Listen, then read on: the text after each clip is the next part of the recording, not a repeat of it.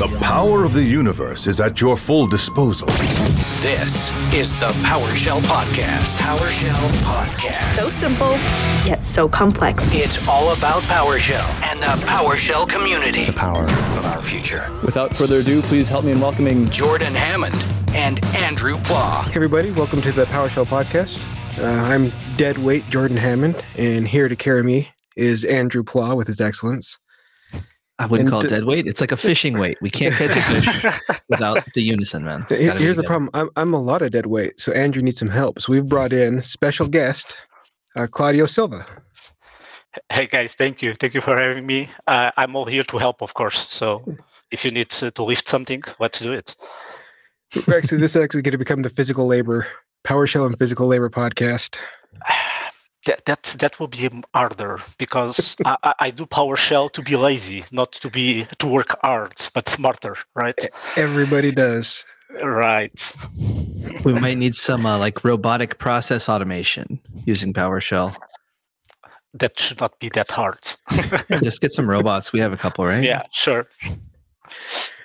I guess right. we could reach out to our former guest if we needed some robotics, some IoT type stuff. Uh, our previous guest, you might know him a little bit. Do you know? I know, I know a little bit. Yeah, he's very eager on that on that matter. So uh, it, it's always cool whenever uh, you are talking and then, oh yeah, I turn on this LED light, and I say, cool. So uh, for me, it's like, but should not that be just on and off? Uh, and then I see the code and say, never mind. right. It's much more than that. Yeah, right. And and for the listeners who haven't listened to our previous episode, we talked with Daniel Silva, and on that podcast, we discovered that you were his brother because we know who you are.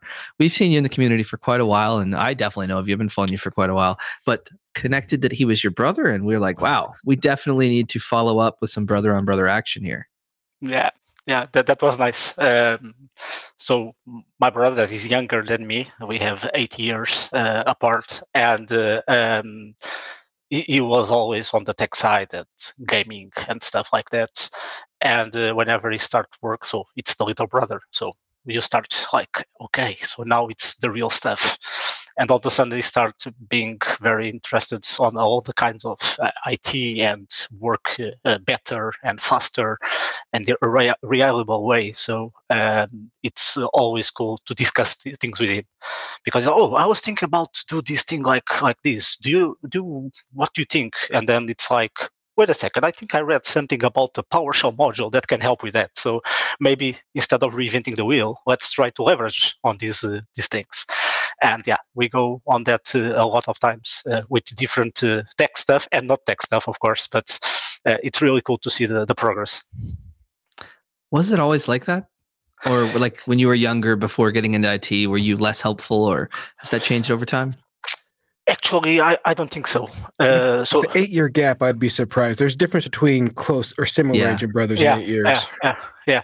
So um, I think I was always that kind of person that uh, really likes to, to help and to learn from from that. So it's like uh, uh teaching and learning while teaching and so on.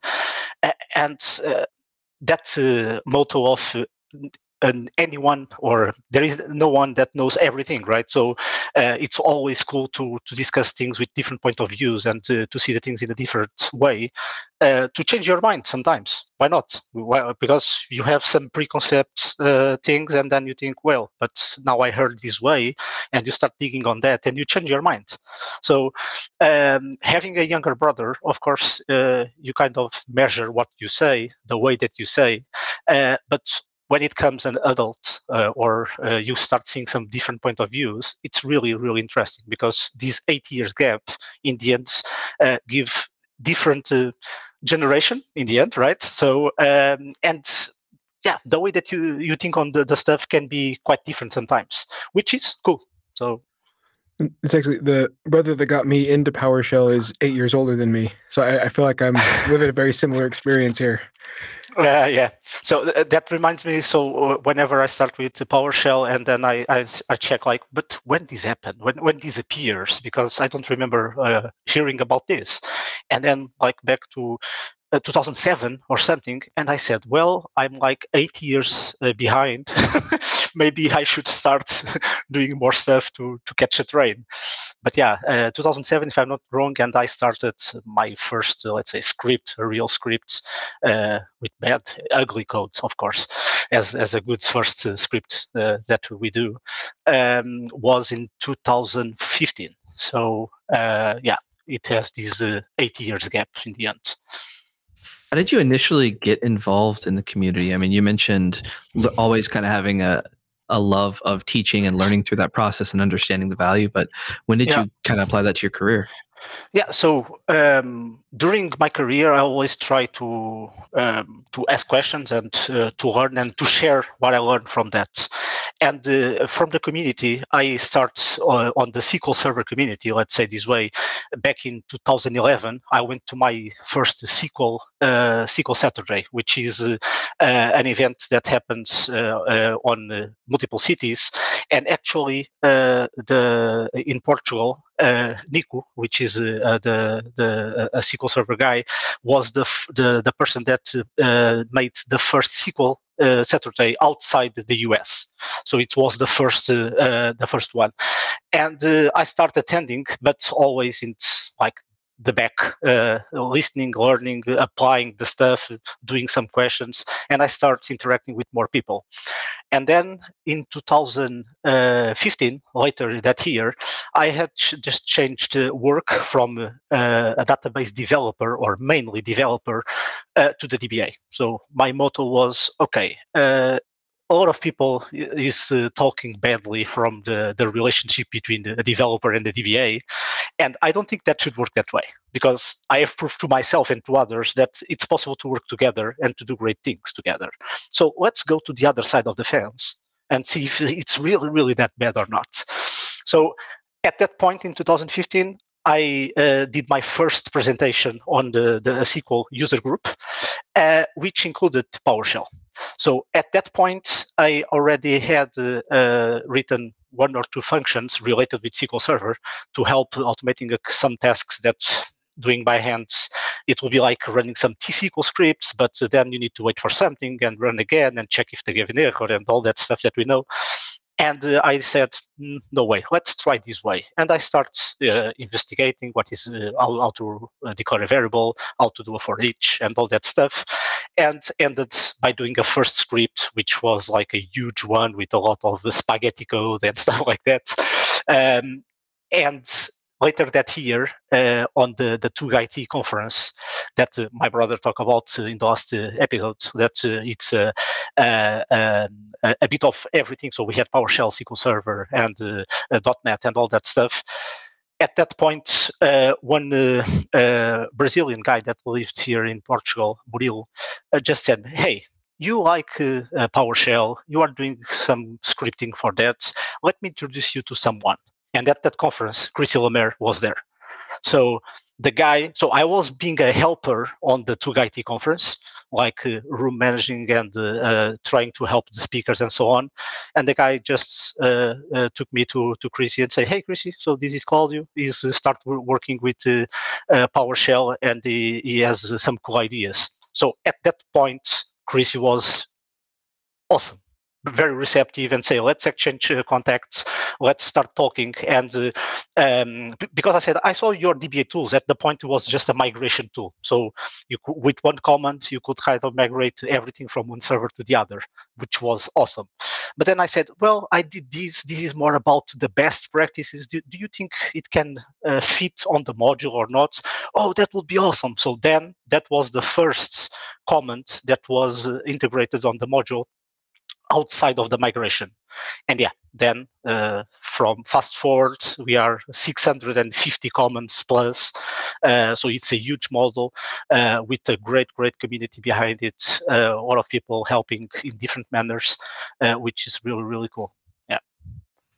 Awesome. So you contributed some functions to dbatools? Yeah. Wow. Yeah we started the Slack channel and all that uh, that uh, stuff around uh, the module and then around the community in the end.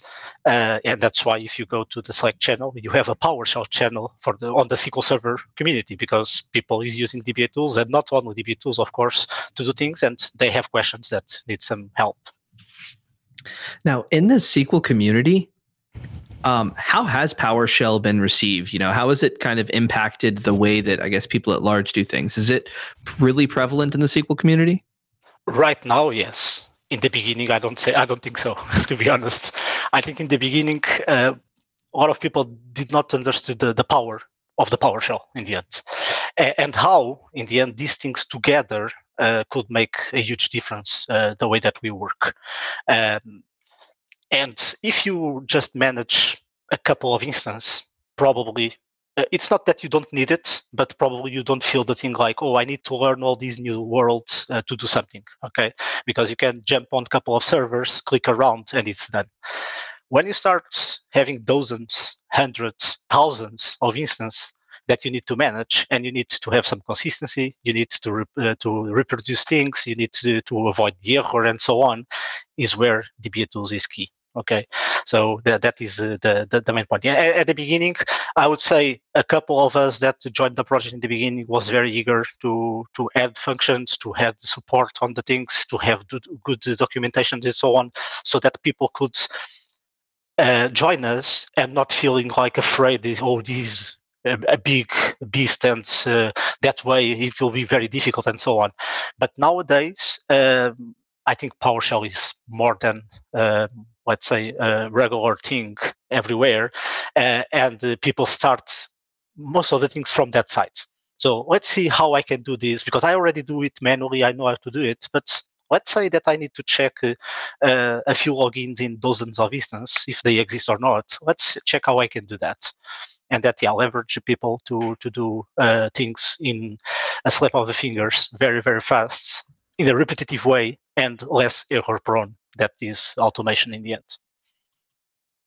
I just like that the it started off as a you said it, basically it was a copy and database over between servers was the initial function of it, and it's become a module that's so big that it has its own month of lunches book just to just to handle everything that goes into Yeah, uh, what that can do. Which I, I mean, as someone who who is terrible at SQL, I, I'm not sure how much I could follow follow along, but I'm just it's just awesome to see the community start off with one thing that builds into something that everyone can use just because the the need was there and there's a bunch of willing people to dive in and and fill the need. absolutely.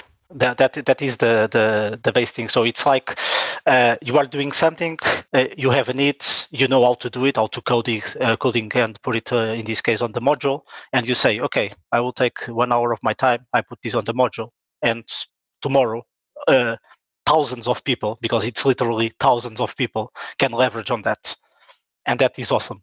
Uh, and with the the, the book, uh, in the end, uh, you can imagine 650 comments and counting. It's impossible to cover on a 30 days of, or let's say, a month of lunch. Uh, so we need, of course, to pack the things in the uh, some uh, uh, aggregation of uh, topics like security and uh, compression and the laboratories and all that stuff. And we try to build something that people can follow from the day one and put on top all the, the way until they feel more comfortable using the thing. So then when a new command appears, actually is like a new name. They know what it does. They know how to check the help. They, they know how to check the examples. They know they should test it, not in production. And uh, after that, right, they can uh, uh, apply with confidence. That is uh, awesome.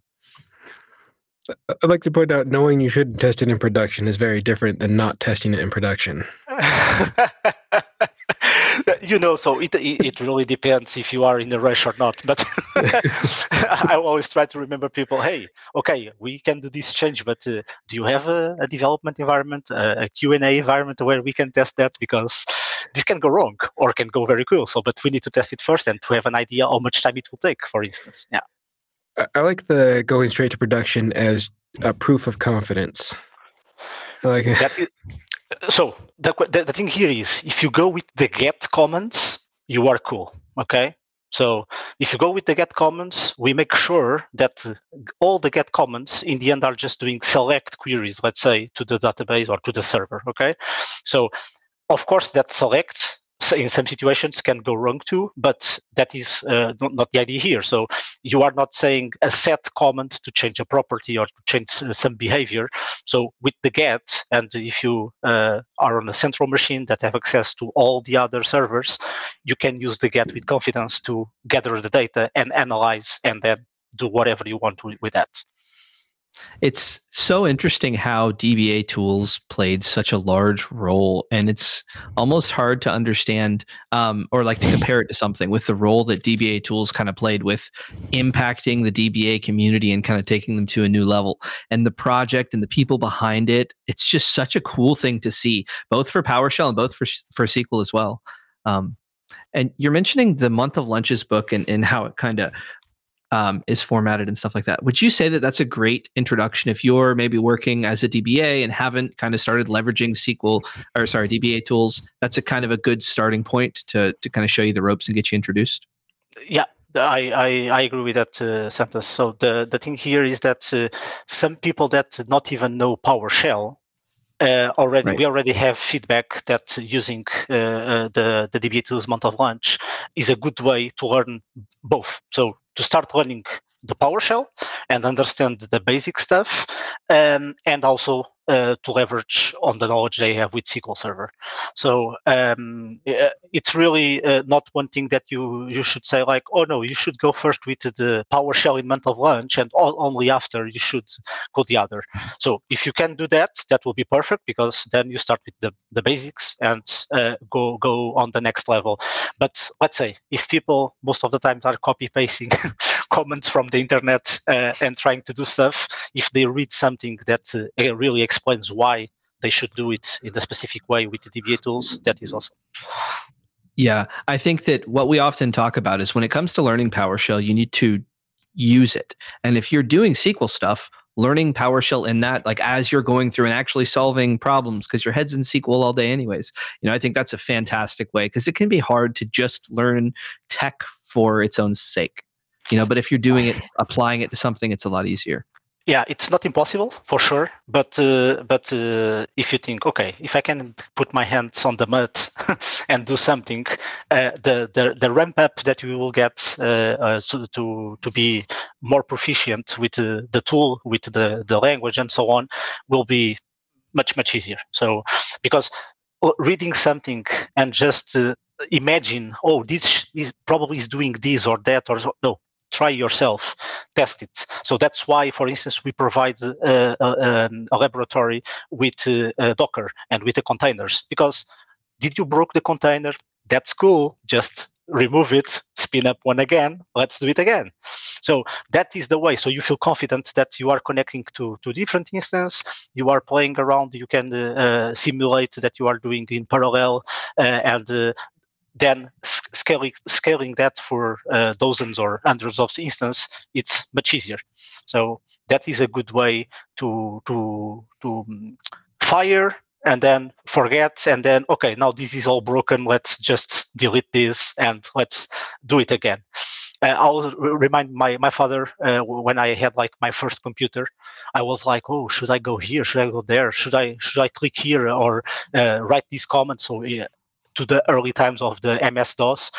And then he said, hey, if you don't try it, uh, you will not learn. So if you broke, we will fix it somehow. We don't know how, but let's let's and that mindset of let's test it, let's try it, and uh, uh, then fix it. Uh, I think is the, the best way to learn. Making mistakes and learning from them is so important. and in that context of tech, you definitely need the guardrails and the safety of a test environment of Docker, of whatever it is for your particular situation, so you can comfortably make changes without yep. getting fired. Yep, totally agree. Now, I was looking through some modules, and I, I definitely want to talk about uh, dbatools more. But there is a module called dbachecks that I was wondering if you could tell me a little bit about. What is that? Yeah, so dbachecks the way that I like, uh, uh, or that we in the end uh, like to to to explain is about checklists. So we all have checklists. grocery shopping, uh, checklist to onboarding a new a new colleague, um, whatever. Even if we don't have the the box there to check, in our mind we are checking the box, right? This is being done, and so on. So uh, there are gazillions of uh, best practices and things that you should keep in mind when working uh, with uh, SQL Server and as other tools. But in this case, dbachecks is a a, easy way to have a kind of a framework that you can configure what you want to be your best practices uh, or let's say your uh, backup policy retention and uh, you want to make sure that you have a full backup every single day but you also want to make sure that you have a transaction log backup every two hours so you can configure all these things and then you can just say okay now pick dbachecks run against these hundred of, of instance and give me back what is green and what is red. And uh, as Rob Sewell says, green is good, red is bad. So it means that somehow uh, the configuration that you did or that you are expecting to be there is not being met, and therefore probably you need to fix something. Okay, so doing that by hand, connecting to each instance, and so on and so on, uh, it's uh, adulting tests. And in this specific case, dbachecks leverage on what dbatools. so that is the thing. So we have dbatools. Whenever something is missing uh, that we want to use on dbachecks, we check if we can implement on dbatools on the get commands and so on. And then we uh, bump the version on DBA check saying now dbatools version X is the minimum required, and we implement a new a new check. Uh, and regarding dbachecks, we are actually uh, rewriting uh, the module uh, or the tests, let's say this way, because dbachecks also uses Pester for for the for the, the testing, and we are rewriting the things to to use Pester five, so the latest version of Pester. There is some major uh, and breaking change uh, on the way that uh, that is done, but it's much faster, and we want to to get to this let's say new version that will be faster and make it easier for us to develop new stuff. Is the breaking change in Pester specifically for like SQL, or is everyone that's been using Pester need to go through and? Yeah, yeah. If people using Pester want to to move to version five, uh, there are some uh, uh, code syntax and some and stuff that uh, really change. So that needs some rewriting for sure. It's awesome though. Um, for those that don't know, Pester is like the testing framework that most people in PowerShell use, and I think it was shipped in the box for a while. Um, yeah, but I, so I, we've learned about PS. Go ahead. No, I was, I was just saying that uh, my my motto for the for the pester is is if you can PowerShell it, you can pester it. So uh, the idea in the end is that uh, uh, if you want to test something, and I did a couple of presentations, even internally on companies I went before, to show that is not only uh, um, it's a PowerShell thing, but it's not only to the, the DBA in this case because was my role, but uh, like uh, showing to development teams and people that do deployments that they can write tests uh, to check like they know whenever they do the deployment that the connection string needs to be changed. They know that they deployed and they have uh, like uh, four new files on that folder and so on and so on. So they can write tests to the before and the after, like let's check if uh, everything is stopped so I can do the deployment. And then let's check if everything is started again. And if I have all the number of files, the, the connections, all that things are changed or not. So for sure, if you can do with PowerShell something, you can use Pester to test that kind of reminds me of like PS script analyzer for your PowerShell scripts, kind of like a series of best practices kind of thing you can define and then, yep. yeah, anytime you can get that sort of control over some kind of tech, whether it be your scripts, your SQL, your infrastructure, is kind of what we're talking about a little bit. Mm-hmm. Um, that's a huge step in the right direction of of doing things, in my opinion, and from what I see, kind of like the right way, the more sustainable and more efficient way of going through things. Yeah, it's true. The one thing I learned with Rob Sewell uh, was doing uh, pester tests to check. Uh, so when I go and do a, per, a, presentation, doesn't matter if online or in person, just to check that uh, if I have all everything okay. So sh- do I have my uh, Teams turned off? It's uh, my computer uh, in balanced mode or the power options or everything is closed. So I do not have. can I uh, snooze my notifications. So all that things because you don't want to doing a presentation and all of a sudden something pop up or you have some uh, artifacts that start appearing and uh, uh, being able to double check uh, that uh, is okay or not okay, all, all your pre-requirements. So if I'm doing a presentation with SQL Server and I know that to, to do this demo, I need to have a database with the name X uh, on the specific location and so on and so on, I can do that with uh, the pester. So I can run a check to say you are good to start your presentation in the end. Kind of brings up a thought to me, which is you know, earlier we were talking about learning and doing things better and, and being free to make mistakes by using a test environment. Um, and I feel like the reason why we're comfortable making mistakes, we have confidence that things aren't going to go terrible. And I think that that can also apply to our production networks. Um, how confident are you in your ability to know if things in your environment are not configured the way that they maybe should be? Um, if you know that thing, if you know that you have the kind of visibility when things go wrong or aren't how they should be, you can feel a lot more confident with making the changes and not just having this looming feeling of like, wait, is everything broken and I have no idea about it? I mean, sure, yeah. there will still be issues, but you'll have a lot more confidence. Yeah, so I'm a picky person uh, when it comes to to to doing uh, stuff, and uh, um, I, I, sometimes I, I have second thoughts like, wait a second, why this is configured like this? Because I believe it's configured in the way because I hopefully think that someone did it that way on purpose.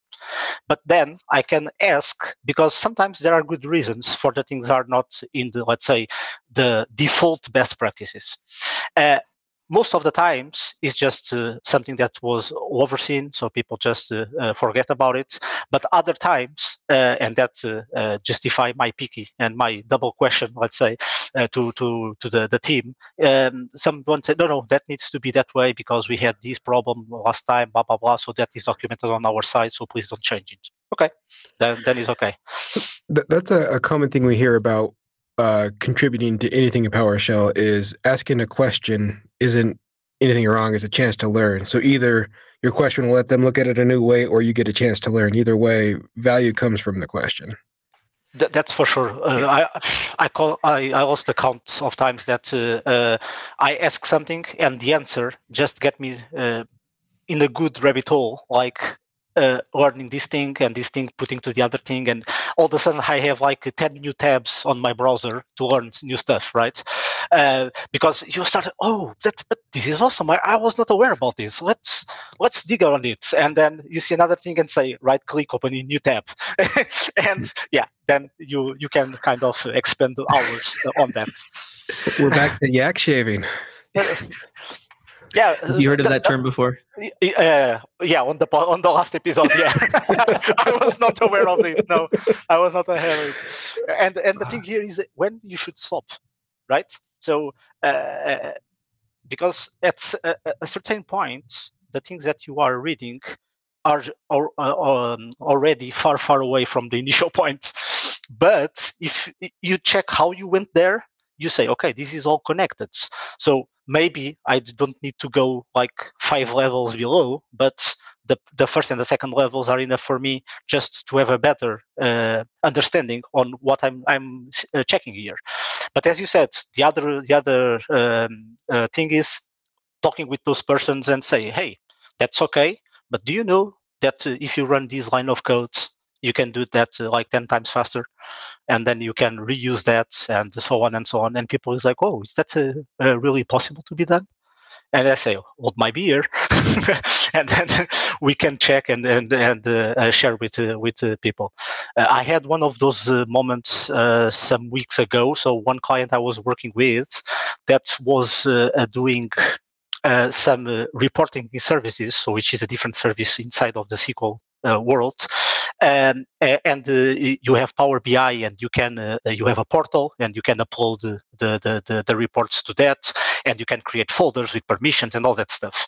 And Microsoft has a reporting service service tools module that is managed by Microsoft, but mainly um, uh, nowadays is uh, with the support of the community. So we go there and we can contribute with uh, with stuff. And uh, um, I was saying to to to that uh, that person on the client, do you know about this module? Because you were working about pipelines and do deployments and test things and make sure that everything is is okay. Oh no, actually I don't. and then I sent the the the link. I sent one one link and one demos that I did uh, in the past, and I say play a bit with it. If you have questions, just let me know. So in two two weeks, they were like automating everything and uh, was awesome because I, I, didn't spend like three hours explaining everything, but was well, uh, you should do that way for this specific thing. If you are with Power BI this way, with the other reports with this way, but play around and keep in mind this is open source and that is a, a GitHub. So double check if you if you hit some bug or whatever that can happen. But actually, for the majority of the things that you want to do, the answers to the automate and to repeat the tasks and to do it for dev and the QA and testing and uh, whatever environment you want is here. And yeah, and uh, the, they were very glad that uh, we could point to somewhere to help them. So when you find people and you are someone's never experienced dbatools, maybe not use PowerShell much, but they're a DBA, what are some of the things that DBAs get their mind blown the most whenever they're first experiencing thing? Like, what are some of the commands where they're like, wow, I can do this? I don't have to check this manually anymore? Yeah. So one of the things uh, that uh, so whenever you open a new a new session on SQL Server to run a to run a, a query, uh, you run the query connected to a database. It can be a system database or a user database, and there are uh, some commands that you need to run on the context of the database which means that if you want to run it uh, manually, you open the query, uh, the, the query window, you put the query there, you select the database, you run it, and that brings, let's say, one row with outputs. And now you say, now I want to check to the second database. So you go on the top, you change the database, you run it again, and so on and so on. So within SQL Server, there is all, uh, uh, uh some uh, kind of for each uh, store procedure, system procedure that can help doing that. But imagine do that now on multiple servers, on multiple sites, and so on and so on. So uh, one one comment that we have, and actually is uh, uh, a good thing to run uh, now and now and then, because it's to check if we are we have been check our corruption on the database. So we can do a check DB, which is which in the end is to check if we have any corruption uh, on the our data and so on. And that should be run now and then and um, you should check if the last one was good it was okay. Because if you find some corruption it's better that you have uh, previous backups to, to restore and to try to try to recover that data okay? Uh, and running that command and say just uh, here are my 10 instance please run it I don't I don't care what database are there. It will go to the 100 whatever database number you have there, and will bring output saying these are okay, okay, okay, not okay, okay, okay, not okay. And when you ask to people, how do you do that nowadays? Oh, I pick the script, I open a session, I run to one, and then I switch database, I run to the second. Oh, okay. And after I know 10 minutes, you finish for the first instance. What about the other nine that we just run like in one minute? We we were able to get everything and people start saying oh this is the kind of automation that you're talking about so that's it's like a haha moment like okay so can you also do that for this or for that sure thing and that, that is when people say uh, show me more yeah i can imagine I'd definitely be like, show me more on that one. Yeah. Nothing quite motivates someone to learn quite like, hey, if you do this, you don't have to do it anymore. Yeah. That's a that's a big selling point. Yeah, that is true. and you can get to the point where you're building things rather than just responding and fi- you're actually building some form of sustainability, some suite of tests you can consistently run to know how things are and you can free yourself up to maintain that rather than just constantly running around doing the same tasks manually all the time. Yeah, and in the end, uh, doing here the parallelism with uh, with SQL Server, um, you will already have your Swiss Army knife of scripts. So because whenever you want to analyze uh, some more specific things, and to do that over the time, you start having scripts with dozens, hundreds of lines, and you don't type it every single day. You go there, you copy paste, you change the parameter on the top or whatever, and you run it. So if you try to do this uh, parallel between the things, uh, you can show to the people that it's really possible uh, to do it in a faster and consistent way. Uh, that you don't uh, don't need to waste huge amount of times to accomplish the same thing. So and then you you get time to do the other things that you cannot automate, let's say this way, or that need your brain for different uh, matters. how is source control handled? Like you're mentioning these T-SQL scripts and stuff like that, and maybe people are writing their own little tests. Do you find that like you're having to introduce people in the DBA world to like Git or anything like that, or is there a different mechanism that people are using?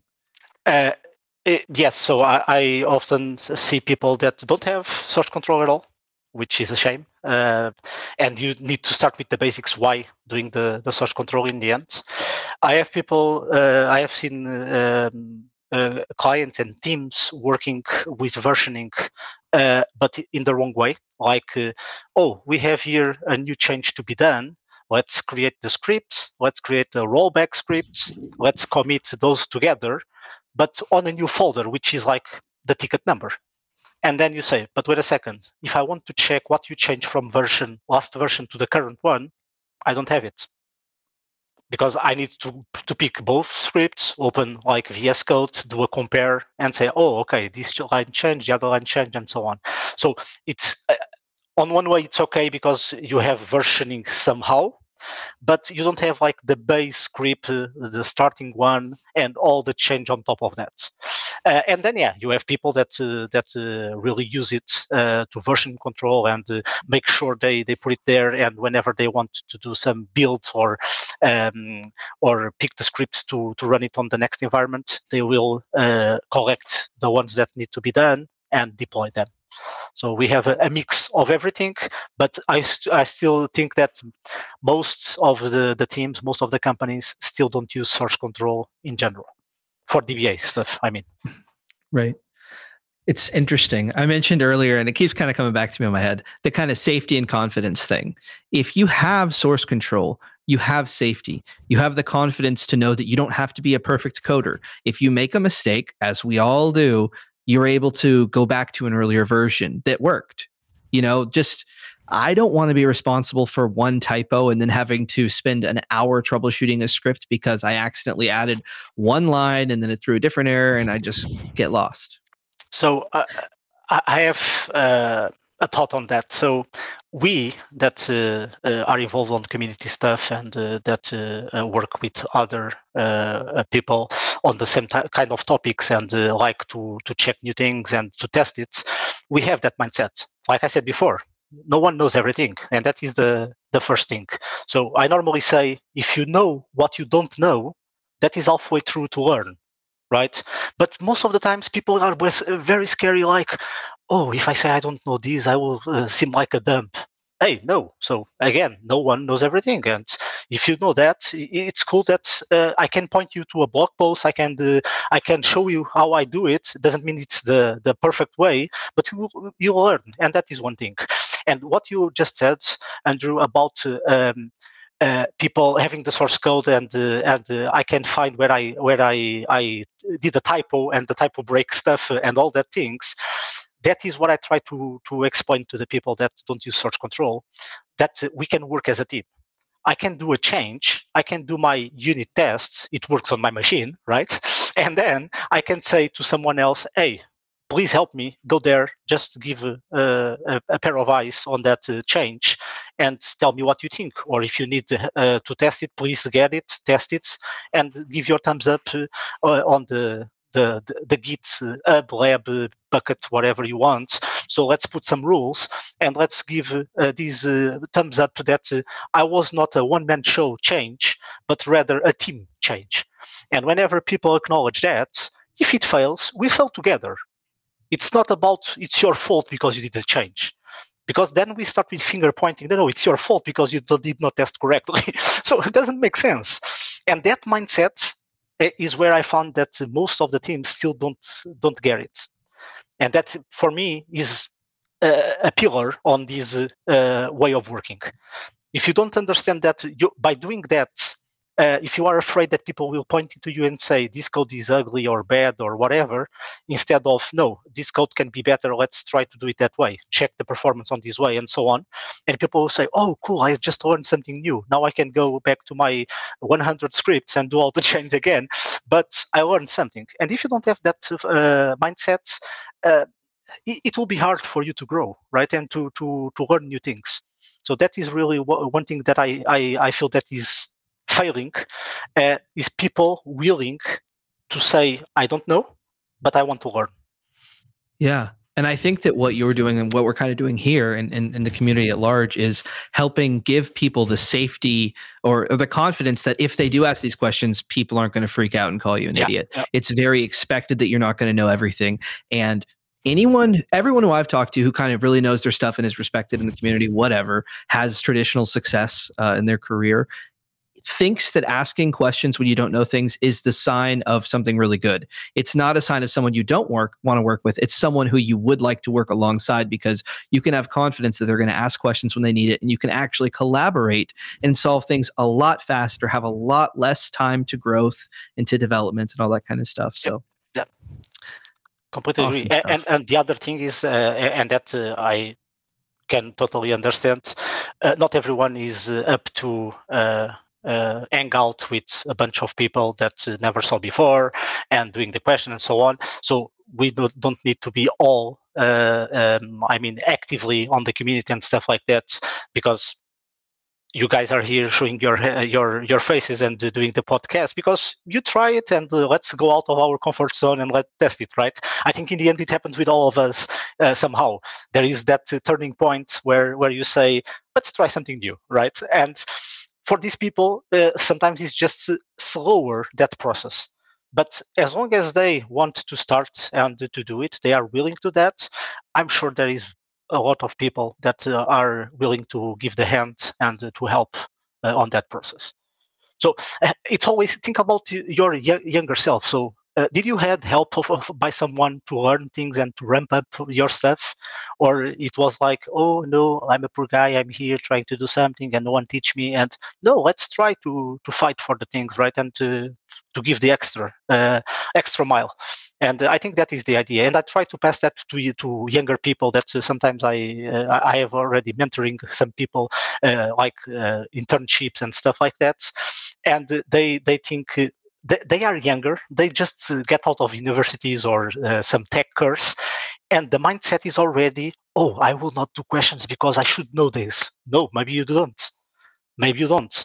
And you will ask me, and I will ask you back. And I know that is rude, but I'm sorry. I will ask you back. Uh, what have you tried? What did you search? what is your uh, uh, where you went to so far oh actually i'm asking first then that is the uh, in my opinion the wrong approach. Let's let's try to search something to test something and let me know if then you are failing. And then come back and i say so what you learn? Oh i learned like 100 ways of not doing this for sure. So and then they will do the other way and you can then guide us guide them guide them and you can understand uh, okay this is of course the next step so i can help here for sure. Uh, and in the end uh, some people that I have uh, uh, helped in the past, uh, nowadays they come to me and say, "Hey, at the time I was thinking you were being like too harsh, not not like talking bad to the people, but it's like uh, they were like, "Oh, you are not helping me." No, I'm not giving you the answer right away, right? So I, am trying to push you so you understand and use the tools and you know how to uh, to to search something and so on. Yeah, and that that I think is important to have because everyone needs to start somewhere. Yeah, and I love what you said about uh, given enough time. You know, not everyone has to be a public speaker. You know, you can take whatever steps make sense to you. Maybe yeah. it's just internally. You have a weekly thing where you talk to your team about some of the best practices you've learned. Um, that's awesome. For sure. Uh, and I think that when you were telling your story initially, you mentioned how when you first got involved with the SQL groups, that you would just sit in the back and kind of maybe just meet some people, but not talk, not be a heavy contributor. You know, you found the pace that worked for you to slowly push your boundaries. And now you obviously have gone quite a long way since then, but it was for one sure. step at a time. Yeah, for sure. And uh, of course, uh, for um, for most of the people it's easy to say oh yeah but you know that because you have uh, i don't know uh, 10 years of experience of this of that. Yeah I, I, can have the experience but i need to build it right? I need to, to want to do uh, the next uh, the next thing or the next step or i need to go out of my comfort zone and try to learn the next thing. If i don't do that I, I can have 30 years of experience but maybe i will be just good closing tickets and that's w- what I get from that, right? So uh, that is the thing. So you don't need to be uh, in public. You don't need to be like a, a well-known uh, person or, or on the on the the environment, but uh, just by following uh, some uh, blogs, going to this conference and stuff, that is something that I recommend. And once again, it depends on each person, but because nowadays we have so many types, different types of uh, content that we can consume, uh, that uh, um, sometimes it's hard to, for someone that is starting. Where should I start? Because I have the podcast of these guys, and I have these blog posts, and I have this uh, uh, conference, and this bigger conference, and this one that is uh, hybrid, and so on. So you need to start somewhere and then you slowly will find your spot and understanding where you want to go and learning more from there. Yeah.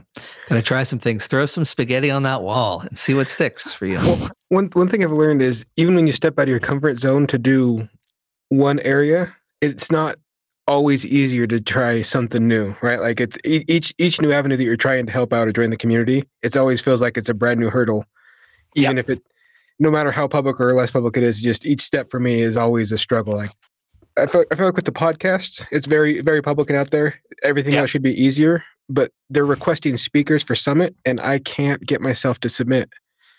Like I've had multiple people tell me to, and I, I can't do it. I'm, I'm, uh, I'll get there. Probably, probably that is where the the imposter syndrome enters, right?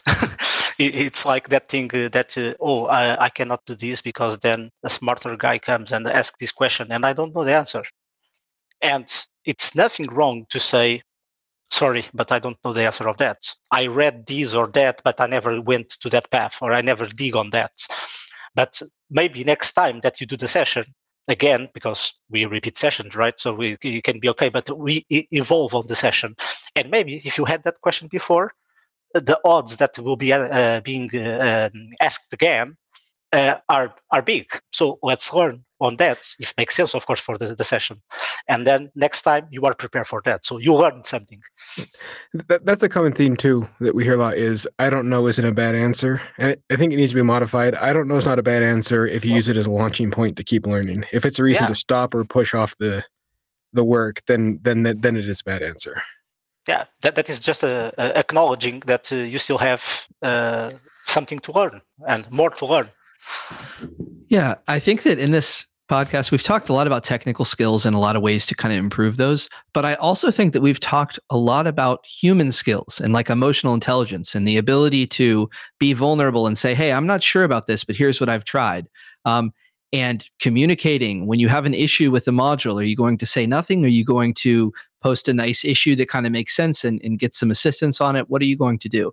And I think that while the technical skills are really important, I feel like if you have the learning mentality, even if your skills aren't as up to snuff, I mean, you have the ability to ask questions and, and be honest and learn from your mistakes.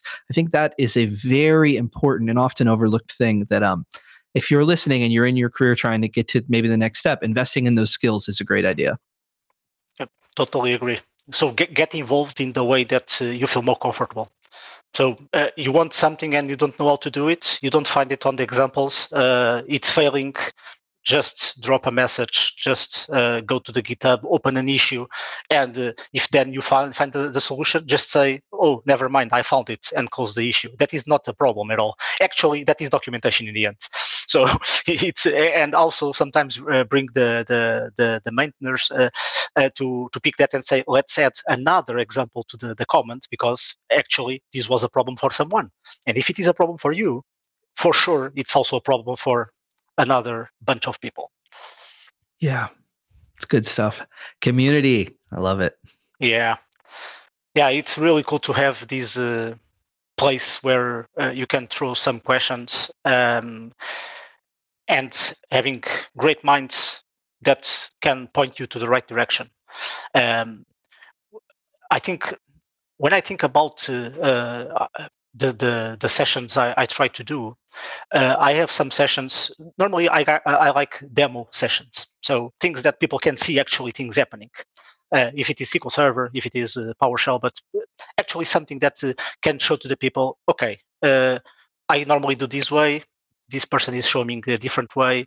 Uh, I'm seeing these benefits, so I can apply it on my day to day. And I really like like have one slide like we are here to this session enough slides let's open the code and digging on the, the, the, the demos and one thing that uh, I feel that is important to remind everyone is that every single day there is someone in the world start working with a tool. So whenever people say, "Oh, but this person is doing for the gazillion time this session about best practices on SQL Server," uh, and everyone knows the best practice on the SQL Server, no, it's not true right? Because every single day there are people going out of the universities or even uh, starting them and having uh, T-SQL or SQL in general, uh, and that needs to understand the basic stuff. Now, it's common that on the conference and uh, a place like this, uh, the people that is mostly from a community sometimes is already uh, on the the next level, let's say that between quotes, uh, and they want to see the next thing. So the thing they never saw, before, or uh, the problem they, they, they, will be the, their next problem, and so on. But the thing is, if I'm starting now uh, uh nowadays working with uh, dbatools, let's say, uh, I still need to know what is a database. I still need to know how to do a select on the database. And sometimes, starting with the basics, it's the bridge that we need to go to the next level, right? Um, and that is something to keep in mind. Uh, it's no wrong uh, having basic stuff on the sessions and even a complete session about the basics of something. Because uh, if you want to onboard more people on the conference, newcomers and stuff like that, we need to keep that in mind. Because again, every single day month, year, we have people starting working on the tech sites, working with different tools, and of course that we have a huge amount of blog posts, videos, and so on. But people that are more keen to learn from in-person uh, uh, presentation, they would like to go there and learn the basics also from there. So I think that is important to, to keep in mind.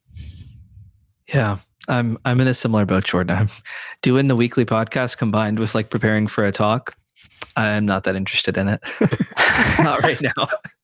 So I, I did a, a, dry run for my idea for a talk on a webcast. Uh, and at the end of the, the uh, end of my presentation, and I, I looked at the first comment is, yeah, but why would you do this? And I got to tell you, that was, that felt like I wasted a lot of time. Uh, yeah, that, that is something that you, I think we learn over the time. So there are there are always uh, comments that are outliers, always. So uh, uh, uh, the same way that you feel like, uh, oh, maybe I did something wrong because this person just did that, did that question, right? Like, but why do you that? At the same at the same time, you have the the other on the other uh, point. It's like oh, your session was awesome. And so as you say, come on, it was the first time I did it. Why it was so awesome, right? So uh, you have all, always this uh, good and bad devil, right, uh, saying two things to you. So you need to to balance that uh, that things. So uh, overall, what, what I did is I used PowerShell to query machines, and then I put it into a time series database, and I built uh, just like a dashboard of, of yeah. your environment on that.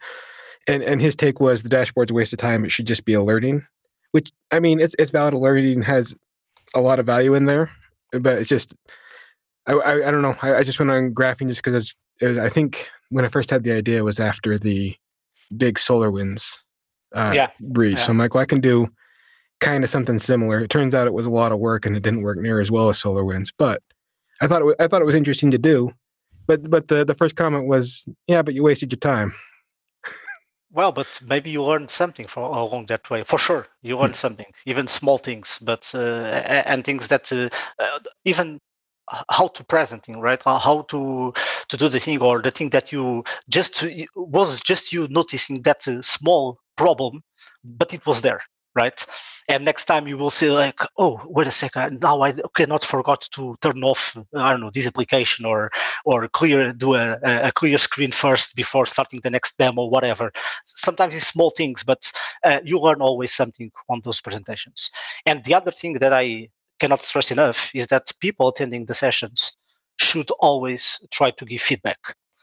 And good or bad. So the thing is, uh, try uh, to help because if you found something was not uh, as clear as it should, or I had once uh, feedback like, uh, "Oh, you should use more ZoomIt because we were like on a 4K screen or wherever, and the things were like tiny letters." And I said, "Damn, Baz." So why? Yeah, of course I should use more ZoomIt. And I use it and I do the arrows and I do the squares and all that stuff. But at some demos, I was so like, oh, demo, demo, demo. And then I forgot about do the zoom on the right spots. Uh, but also as persons could raise the hand and say, hey, do you mind to zoom it right now so we can see it better? For sure. Yeah. I think that earlier you also mentioned, you know, if you're giving a talk and someone asks a question, you don't know the answer, you know, you don't have to know everything about it. I think that not knowing everything and being present and saying like hey i'm not sure about that. Doing that in front of an audience of people gives them some confidence in a certain way where they see someone kind of going through maybe a situation some people fear and they're completely fine at the other end and you kind of watch that and you're like oh wow the world didn't explode. Nothing happened uh, we hung out with people afterwards it kept going. It, it, was fine. It's a very normal human thing. Yeah yeah that, that, that's right because you always have uh, also that person that uh, uh knows more than you but uh, did not uh, send the the the, um, the session to present right? And then goes there and exits the session and is like uh, being grumpy and say so, this guy knows some some things but i can i can't learn anything from him because i already knew all these things and well maybe read the the, the abstract. Maybe double check that the session level will be will fit for you. Um, or do questions if you have those questions and you want to learn something else. But again it's much easier to be grumpy alone and and uh, not not try to help yourself and also the, the presenter in the end. I'd say if you walk out of a presentation with uh, oh i could i could do it better then do it. Show, yeah, show up next year with your presentation and and uh, let them learn something. Yeah. So uh, uh, sometimes you you have that uh, that feeling like um, I can improve it for sure, and uh, doing doing something else, um, and yeah. So if you know the person that do that kind of comments, that is like a little bit uh, uh, toxic people in the end.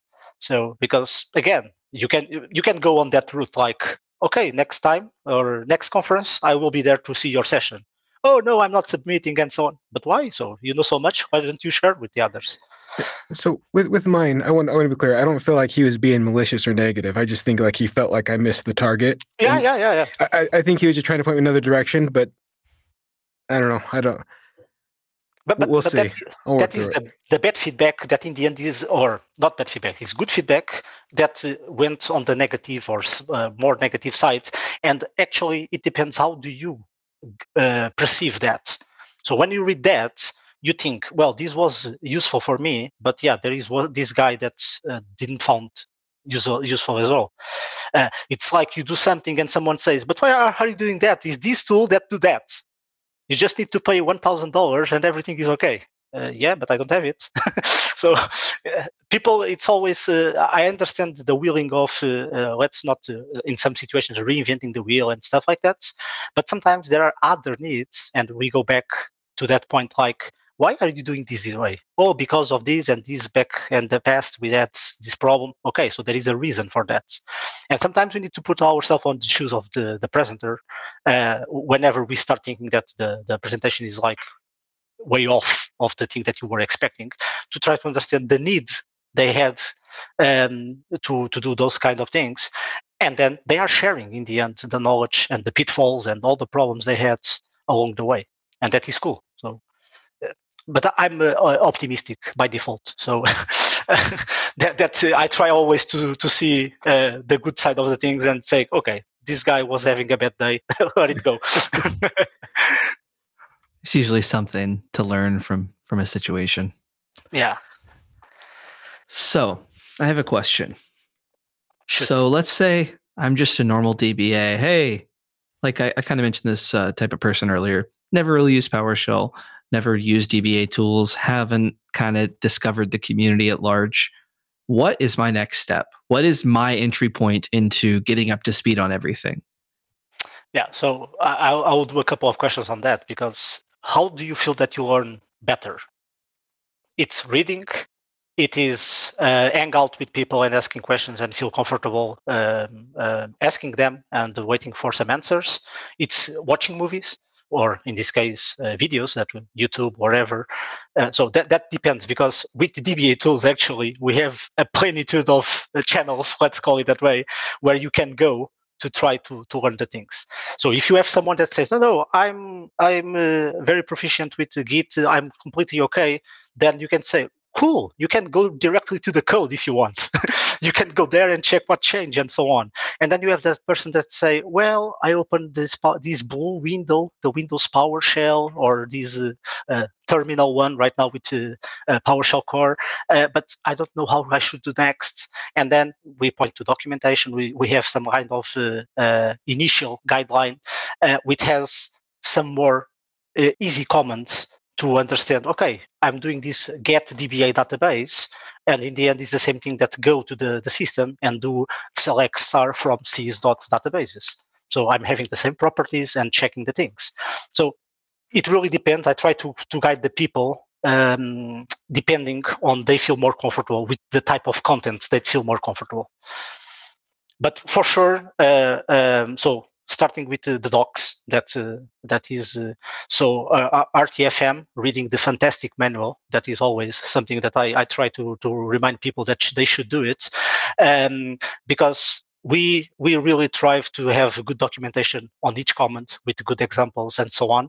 And over the time we still improve them because there is this edge case this new thing that people found that is not uh, yet um, perfect let's say this way or uh, can be better but yeah, start that point and start with dbatools is always start with everything that it says get. Don't before you go with set, invoke, uh, remove, uh, or something, uh, some other verbs. Start with the get, because that way you will start feeling comfortable uh, getting data from SQL Server. Then what you do with that data, it's the next step. Very interesting. I remember early on in my career, what I really liked when I was kind of getting comfortable, I haven't blogged, I hadn't done any of that, very scared, was having friends or mentors, mentors really, who I felt comfortable reaching out to directly. Um, and I could kind of test the waters in that way. Um, so, say you wanted that to kind of meet some people and maybe find someone who you can befriend and get some advice from. What would be some ways of meeting some people in the community? Well, uh, so social media will be one uh, one first step because it's uh, far away. Let's say so. You guys are in the US. I'm in Portugal on the Europe, so uh, we can uh, talk. We can follow each other's and uh, check what's going on. Um, and if we are open to that, we can open the the DMs, right, the direct message, and talk or chat a bit. Uh, also, the in this case, uh, the Slack uh, the Slack community because there is a huge amount of channels from different areas inside of the data community where dbatools and PowerShell are also there, and do not uh, mistake with there is also a, a, PowerShell Slack. Okay, that is a different one. But this one, and if you are into the dbatools uh, path, that uh, the data community on Slack is the, the, the right one. And going there you start hanging out with people and you start learning by the questions that the other people is doing right and then uh, if you read uh, some blog posts by uh, a couple of persons, uh, you can try your luck in the end because there is always this thing like, oh, I will send an email to this guy that I every single week I read their I newsletter or blog posts, and I feel that I would like to to learn more about it. So you can try that. And obviously, if you can go on an in-person event, that is much more personal uh, and uh, it's easier to do a face-to-face question, right? And uh, you say, "Hey, I'm trying to do this and that. Do you mind if now and then I throw some questions just to make sure?" Because actually nowadays we get that. The, so uh, we contributors of dbatools, we get that questions. Uh, I have people on LinkedIn, on Twitter, that from now and then they go and say, "Hey, I was really trying to do this, but I'm having this error and so on." And then I try to help and to point to the right direction. So um, first of the first thing you you you you should not be afraid afraid that people will say no i don't have time. I will not help you. Because that can happen. Let's be honest that can happen. But most of the times if it is within the community and you just go to the slack channel open the channel and you are there like 10 minutes and you see a lot of different questions and answers in threads and just by reading you are learning so then you can try to uh, dm that direct guy and keep the conversation going for instance. So maybe it's it's a good first point to find uh, something. And I, I think that you've spoken from your perspective about learning and how you like learning or sorry yeah, learning by teaching and how valuable teaching is to you. And not only that, from what I've gathered, you're also pretty passionate about PowerShell and SQL. Um, and when you find someone with that kind of mixture of things, they're going to more than likely be open and happy to share this knowledge and learn through teaching and uh, help other people reach the level of success that they've reached and kind of go through that again. It's it's a fun thing that Yeah. not everyone has time for all the time, but throughout the community, if there's that kind of feeling of collaboration and learning and that type of we're building something special here, um, yeah, it's definitely a good idea to ask your questions. and Yeah. You can feel safe doing that. Yeah, and the thing is, uh, I think, well, some people probably are expecting that you do the work for them. sometimes that's that also happens. So sometimes we see like uh, uh, doing a question, we answer uh, pointing to uh, directions and uh, to the help or to uh, try this way or try that way. But what they were expecting was really, can you send me the PS1 script, please? and you say, no, well, I I have other things to do in my work, so I'm trying to help you, and that is the way I think you will learn and then people some people uh, are very um uh, mad that you uh, in the end oh yeah yeah you, you didn't want to to help me. Well it's your perception. So because i i think i was help being helpful and try to to point you to the right direction. Uh, yeah, Yeah. so that I think it's fair to not expect that someone will solve your whole uh, question for you. But I think a lot of times if people see the effort and you've shown kind of like, here's what I've tried, here's where I'm trying to go, can someone help me? And if you kind of take their feedback and go, and you can usually end up in a good spot. And if you consistently show yourself as someone who asks good question, is clearly into the process, is trying the new things, you see them active, you're going to probably get a little bit more of a response than if you're just for the first time ever posting, just saying, "Hey, give me answer. How do I do this?" Send script. yeah that that's for sure. So uh, doing the things along the way and showing the interest on the on the topics and uh, how you failed and how you tried again and how you solve the thing. And sometimes you solve it's working uh, but then uh, after a couple of months now instead of being uh, uh, one object is 100 and now it's very slow again. So and then you can request like a pair of eyes hey so i was running this it was all cool but now it's very slow. Can you, anyone spot here any problem? And you post like a code snippet and someone will pick oh try to change this so and that sometimes is enough to put it on the next uh, uh, adventure let's say Ah, it's really cool. You know, obviously we talk about community all the time. It's awesome to have a member of the SQL community joining us again because when you look at what a community can do, there's a lot of examples um, of people collaborating, meeting someone else at a conference, creating a command to move some databases, and all of a sudden you have this uh, years later huge module that is being used by people who've never developed for it, but something the community was able to build is able to be maintained, give more value, have updated docs, blah, blah, blah, blah, blah, just through the power of collaboration and there being a community. Because without that, we would we maybe have some organizations that have some of the commands that are in there that they've written in-house and haven't ever shared. Um, but that's not the world that we live in. We live in a beautiful collaborative world with things like dbatools, DBA checks. yeah totally agree uh, it's the the power of everyone together doing some m- much bigger things um, uh, would be impossible. That is the fact uh, to uh, so what we have today uh, uh, to be done just by one two persons or three persons like oh no no this is my code and uh, this is not open source and i will write it and all that stuff right? So uh, the, the power of the community the power of uh, put it uh, out there, is really uh, being uh, possible to bring more people. So we had, and you guys already interview uh, uh, uh, Fred, uh, that work also with dbatools, and he was like the the the C sharp engineer behind the scene. So he actually built some commandlet, not the function, but the command commandlet because it was on the C sharp. Okay, because that way was much faster than than the other. And most of us were lo- looking to that and say, "Cool, is fast, but I don't get it how it works." But it's okay. So th- then we learn and then we can support it. Perfect.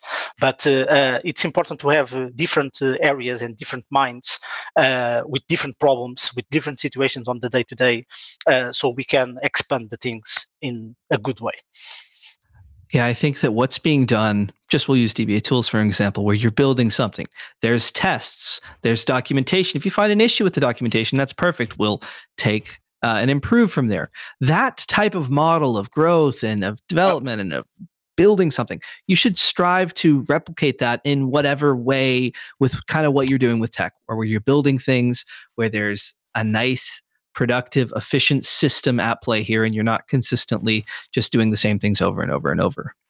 Yeah, Yeah. so uh, automation in the end is about uh, being repetitive uh, with less effort because you already, let's say, wrote the things uh, one time, uh, less error prone, which is the I think the the most uh, valued thing that we can have because a machine will not um, made a mistake, let's say. so uh, if we do the same thing twice, we expect the same results in that situation, right? And if it is the human, maybe you click on the one pixel left and maybe the, the result is already different and yeah having that uh, doing the machine doing the work for us that's uh, is awesome It's cool that you know more and more people. It's kind of becoming more of a default thought on how to do things, um, which is really cool. And I'm excited to see how that changes over the years as more and more organizations and you know different uh, industries even kind of see things from that perspective more and more. Yeah i, I It's a think fun time. um, I had uh, some situations like with some security teams uh, because uh, uh, oh PowerShell you can automate and then if you have access from one place you can do it and this will be like uh, um, firing things uh, all these uh, from all these points and so on and that is not secure. That is a problem and all that stuff. And I say but wait a second. If I can do it manually it's okay right so if I can jump on the servers, if I can connect to the systems and click around and uh, and click on the the wrong thing, no problem. But if I do it uh, in a way that it takes me like uh, one tenth of the time, that is a problem. Oh, wait a second. Now that you say that, and then start thinking about the thing again. Um, uh, one recent client uh, uh, we were talking about. Let's put dbatools here because it's just three servers, but we don't live without tools right now. so it's like uh, if if we say to the client, hey, we have this PowerShell module, we can show to you. So uh, one of the big things also on dbatools is that the module is digital signed, which means that on these big companies, sometimes it's like uh, just remote signed or stuff like the execution policy that you have. And if you don't uh, have that, uh, could be a problem. But in this case, we also have that covered, which is awesome because doesn't matter if it is uh, uh, a big five or whatever, uh, you can prove that the code is there, is signed, is open source. You can check the code and so on. And um, actually, that uh, on that client, it was like the manager, the, the person that was doing the bridge uh, between us and uh, like the developers and so on. That when we say, "Oh, we have a module to install," and say, "Oh, wait a second! If you have a module, we need to ask to these guys because it's a security." And I say, "Okay, here we go again.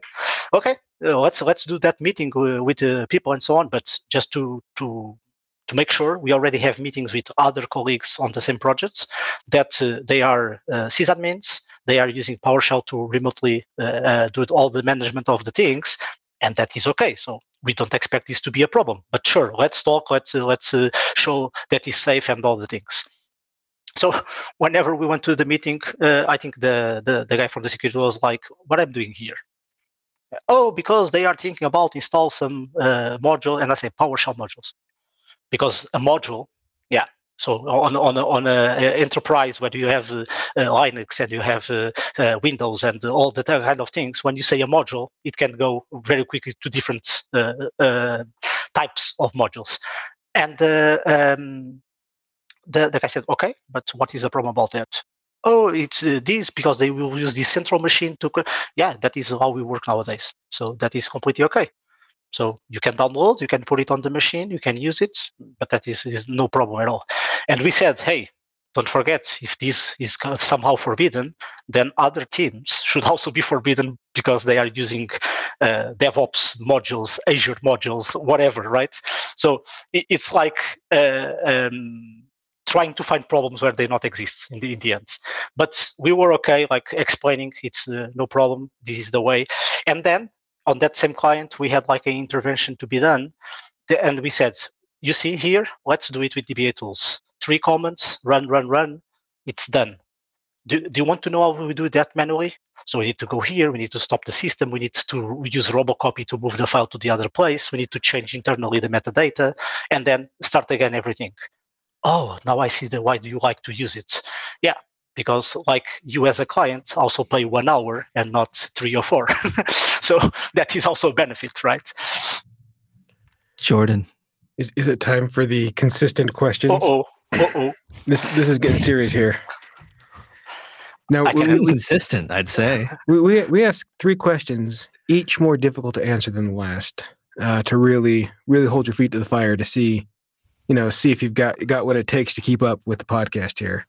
Can you make Are it through all three? Uh, yeah, can you handle all three? Oh, let's see. Let's see. All right, first question. Uh, what is one time something went wrong while on the job? How did you handle it, and what did you learn? So as a data guy, backups are key. Okay. So I think It's a uh, good it- story. Yeah. so imagine, oh, can you please drop this database? Yeah, sure thing. And it was not with PowerShell, this one, okay? Just to start uh, easily. Yeah, sure. I'm right, I'm right now connected there. Drop database, boom, done. Database is gone. And then, boom, some alerting. Wait a sec. Oh, wait, I was on the wrong server. I I think if it never happened to you, it's because you are not touching on the things. So it, it can tell, it can happen. So it's the cool thing was that we had backups and we could easily. It was also a small database, so it was easy to to restore it and put it as it was before. Uh, so it was not a production system, but a test system, and they want to to drop it on the dev system. So uh, in the end, no big problems just a couple of tests that were failing because no database any longer. But doing or showing an example more PowerShell related, I think uh, so. With automation, it's quite easy to scale, right? That is awesome. As I as we said before, so I'm doing this for one database, and all of a sudden I can do to ten, and then ten times I don't know I don't know how many servers. And uh, there was once uh, one time that um, I was doing some uh, login cleanup. So I was checking, okay, uh, these logins uh, will uh, no longer be needed and so on. So let's uh, drop them. And I mistyped, so it was a pair of logins, and I, I did a typo with one name. So like it was a underscore instead of a, a dash, something like that. And all of a sudden, I put the command to run, and and always with verbose to see what's happening, and I start seeing much more occurrence that I was expecting. And I say, uh, uh, what's happening here? Control C, let's cancel this, let's cancel. And when I look and say, oh, come on, I did this typo. So the cool thing was that we had backups also from these logins, these scripts, and we could easily re-add them to the instance and start over without the typo. So the, the bottom line here is that uh, that's awesome that we can scale, but when you have an error, the error will scale too. Okay, so that's that is the thing. And here, one suggestion: try to use the what if. So what if parameter. What if it's One a game that- changer? Yeah. So one thing that uh, that is a, shame is that not every single uh, command that actually has the the CmdletBinding and has the what if actually has the what if well implemented. So you can still and mainly if it is like uh, uh, these uh, scripts that I, I I I wrote and I forget, for instance. So it's an open source thing and so on. So the thing is, you should try to to check that because that way you will be sure that um, uh, you are you will see what you are expecting in the end. So you don't uh, delete more or remove more or change more that you are expecting, and uh, do not have bigger problems with that. No, you're off to a good start, but now we're getting serious with the questions. Oh, come on. Yeah, are you are you ready? Yeah, let's see. All right. With what you know now, what was one tip you'd give your younger self when you're first starting out in IT? Yeah. So I would say that um, when I was more younger, um, I would like like to do everything uh, like uh, learning and get the things done and do it uh, in a fast way to go to the next thing and all that stuff. And uh, as I said before, I'm picky, but I'm also human. And when you start getting tired, when you start uh, uh, making some mistakes, uh, something that seems quite easy to be done all of a sudden you are like two, three hours on that uh, situation analyzing and you don't get anywhere. So the thing that I learned some years ago is to learn when you should step aside from the keyboard, from the computer, and do something else. It can be go play with your daughter, it can be talk with your wife, go take a walk. So just try to put your head out of that space where you went like two or three hours digging on the on something. That it is sometimes it's even more frustrating because you know that you know how to solve that, but somehow you are not getting there. So I lost the count of the, uh, all the times that I, I said, okay, it's enough, close the computer, tomorrow is a new day. And I have a good night of sleep.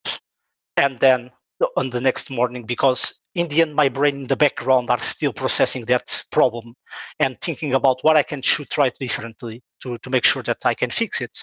And most of the times, after uh, some hours or a good night of sleep, I wake up in the morning and I have a haha, now I, I know what I can test next. And then in five minutes, you solve the problem. So if you feel yourself going in the rabbit hole and uh, uh, taking too long to fix something or to understand something, uh, take a pause, go somewhere. Uh, don't think about that for, for some time. And whenever you come, you will come with different uh, perspective, with uh, let's say different pair of eyes to look at things again. And hopefully you will progress on that. That that is fantastic advice. That, that, that's very one. true. I, actually, if I ever get that question, I'm stealing your answer because. yeah, but, but, but yeah, so uh, again, for most of the people, it's like uh, a sign of weakness. So, oh, you are stepping away because you cannot solve it. Come on. so it doesn't make sense, right? And actually, is a good exercise. All right, all right. Well, I'll be I'll be honest. You're crushing it so far, but now things are getting serious. Question three, and and and if it's too much, just let us know. We'll we'll, we'll dial it back. What's your three favorite modules in PowerShell? So it's hard to give a, a, top three, and I can explain why. So I, I go I go. That, that is of course uh, probably the most of the, the answers that you get because people that love PowerShell in the end they love things that help them to do the, the, the things easily. So DBA tools for sure, because uh, in the end, it was my way through the, the community, the PowerShell, and it's something then that I still uh, contribute, I still use, I still teach, I still uh, make the things happen, uh, and uh, that is for sure something that uh, put me uh, on the next level in my career, doing the thing faster, more reliable ways, and uh, uh, having time for the rest. DBA checks too, because it's like let's say the, the sibling of the DBA, the, the dbatools, and also uh, makes a, a, huge difference when you are doing some analysis at scale. And these together, uh, in the end, uh, can have Pester associated. So writing tests, uh, normally we see that like is like writing documentation, right? Uh, but if you do a test-driven development, like let me write one test that I want to, the, the comments to be able to pass because I know this is the right thing, then you write your comments to go through the test that you know it's the right thing and you don't get that uh, slightly chance to say let me write the test differently so the test pass so so it's that that is cheating right?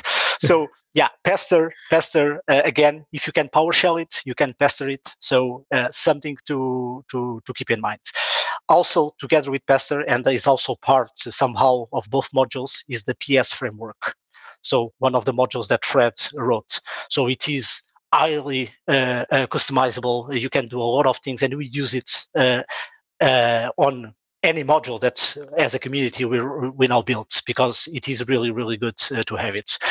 But I think we have some. Um, uh, let's say some mentions like uh, I like the Posh RS job from uh, Boe Prox, which is a, a, module that allows you to run things in parallel with throttling. So you can say, hey, I have these uh, uh, 10 instances of SQL Server to go and do something, uh, and I want to, uh, to do that uh, uh, three at a time because I'm running this on a four CPU machine or something like that for cores. And whenever one finish, it will automatically put another one and another one. And in the end, we pick all together and we have the results.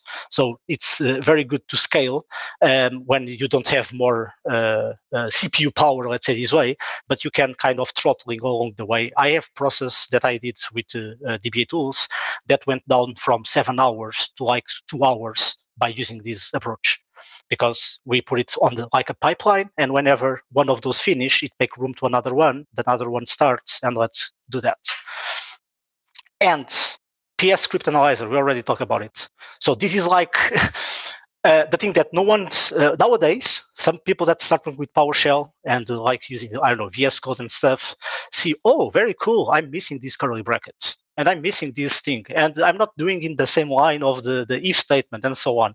And people think, oh, this is VS Code. And actually, it's not. It's the script analyzer in the end that is doing all the, the, this thing. And we also use it uh, somehow to have our code standards. So uh, if if we, we don't have, uh, let's say, spaces versus uh, tabs or something like that, uh, if that is not okay, it will yell and say, "Oh, wait a second, this is not consistent what we are expecting." So yeah, it's something that is in the background, but uh, nowadays is a, very helpful to have a good code and with consistency and all that stuff. Also, ImportExcel. And I know, sorry, I'm I'm extending my thing, but uh, as a data guy, the ImportExcel uh, is also uh, something to have. So for people that doesn't know it, you can generate Excel files without having Excel installed. So uh, the first time I heard that, and uh, I remember to work with uh, COM objects and stuff like that in VB6 and stuff. When I heard, what? Wait a second. So I don't need the COM objects to do a new instance and then do all the work. No, that is like uh, black magic for me. And then I implemented uh, multiple times in different clients uh, to to generate uh, graphics uh, and uh, and uh, tables inside of the, the Excel with frozen headers and filtering things with a couple of lines of PowerShell is really really awesome. And in the end, anything that is useful. So the most recent one that I just installed because I was trying to solve a problem. in the end, I was trying to combine two PDF files and in 2022, we still don't have, or uh, it's not easy to find like a easy uh, or a, a, graphic interface tool that uh, um, um, it's like free and you, you, just want to open two of them and combine together and it's done. And I said, wait a second, I'm sure probably anyone already wrote uh, a module that can do that. And there is a PSWritePDF. You just say combine uh, path number one, path number two, outputs, and it's done. So I just want to have a single file. And I was like uh, uh, searching on the internet, and it's like, oh yeah, upload free your two files, and we will make you download the, the final one, and so on. But I don't want to put my information there. So if I can do yeah. it local, if I can do it locally, I would prefer that, right? So yeah, PSWritePDF uh, is also awesome uh, because I just installed it and did a merge of two files in like 10 seconds. Yeah, that's awesome. Definitely recommend if you're trying to combine files or convert things, don't upload company data to those websites that say they'll do it for you, please. please don't. Do yeah. it with your little JPEGs of your cat that you don't care about, but do not do it with corporate data, please. Just it's a good idea to not have those habits. Hey, but, but what can happen? They they do not save backups of that for sure. Oh no, for sure. well, Claudio, you you crushed the questions, but I got some bad news for you. Oh. I, I kept saying three questions, but I lied to you because I lack integrity. I have okay. a fourth question for you. Uh, where can I get dbatools in a month of lunches? Oh, actually, there is a, a couple of places. So originally, it is from Manning. So if you go to Manning Publisher, you can get it there from there but you can get it on Amazon. Uh, and you can also get it in some bookstores. Uh, um, so I, I, already saw. So in Portugal, unfortunately, I not I didn't saw yet on the bookshelf, right? So that will be the next step, going to the bookstore and say, "Oh, it's there," and taking some pictures. that that will be awesome. Uh, but uh, but yeah, some some of the let's say the bigger publishers um, have it on the websites that you can order, and they will send it home. Uh, so not on the store itself, but uh, online. And you can get.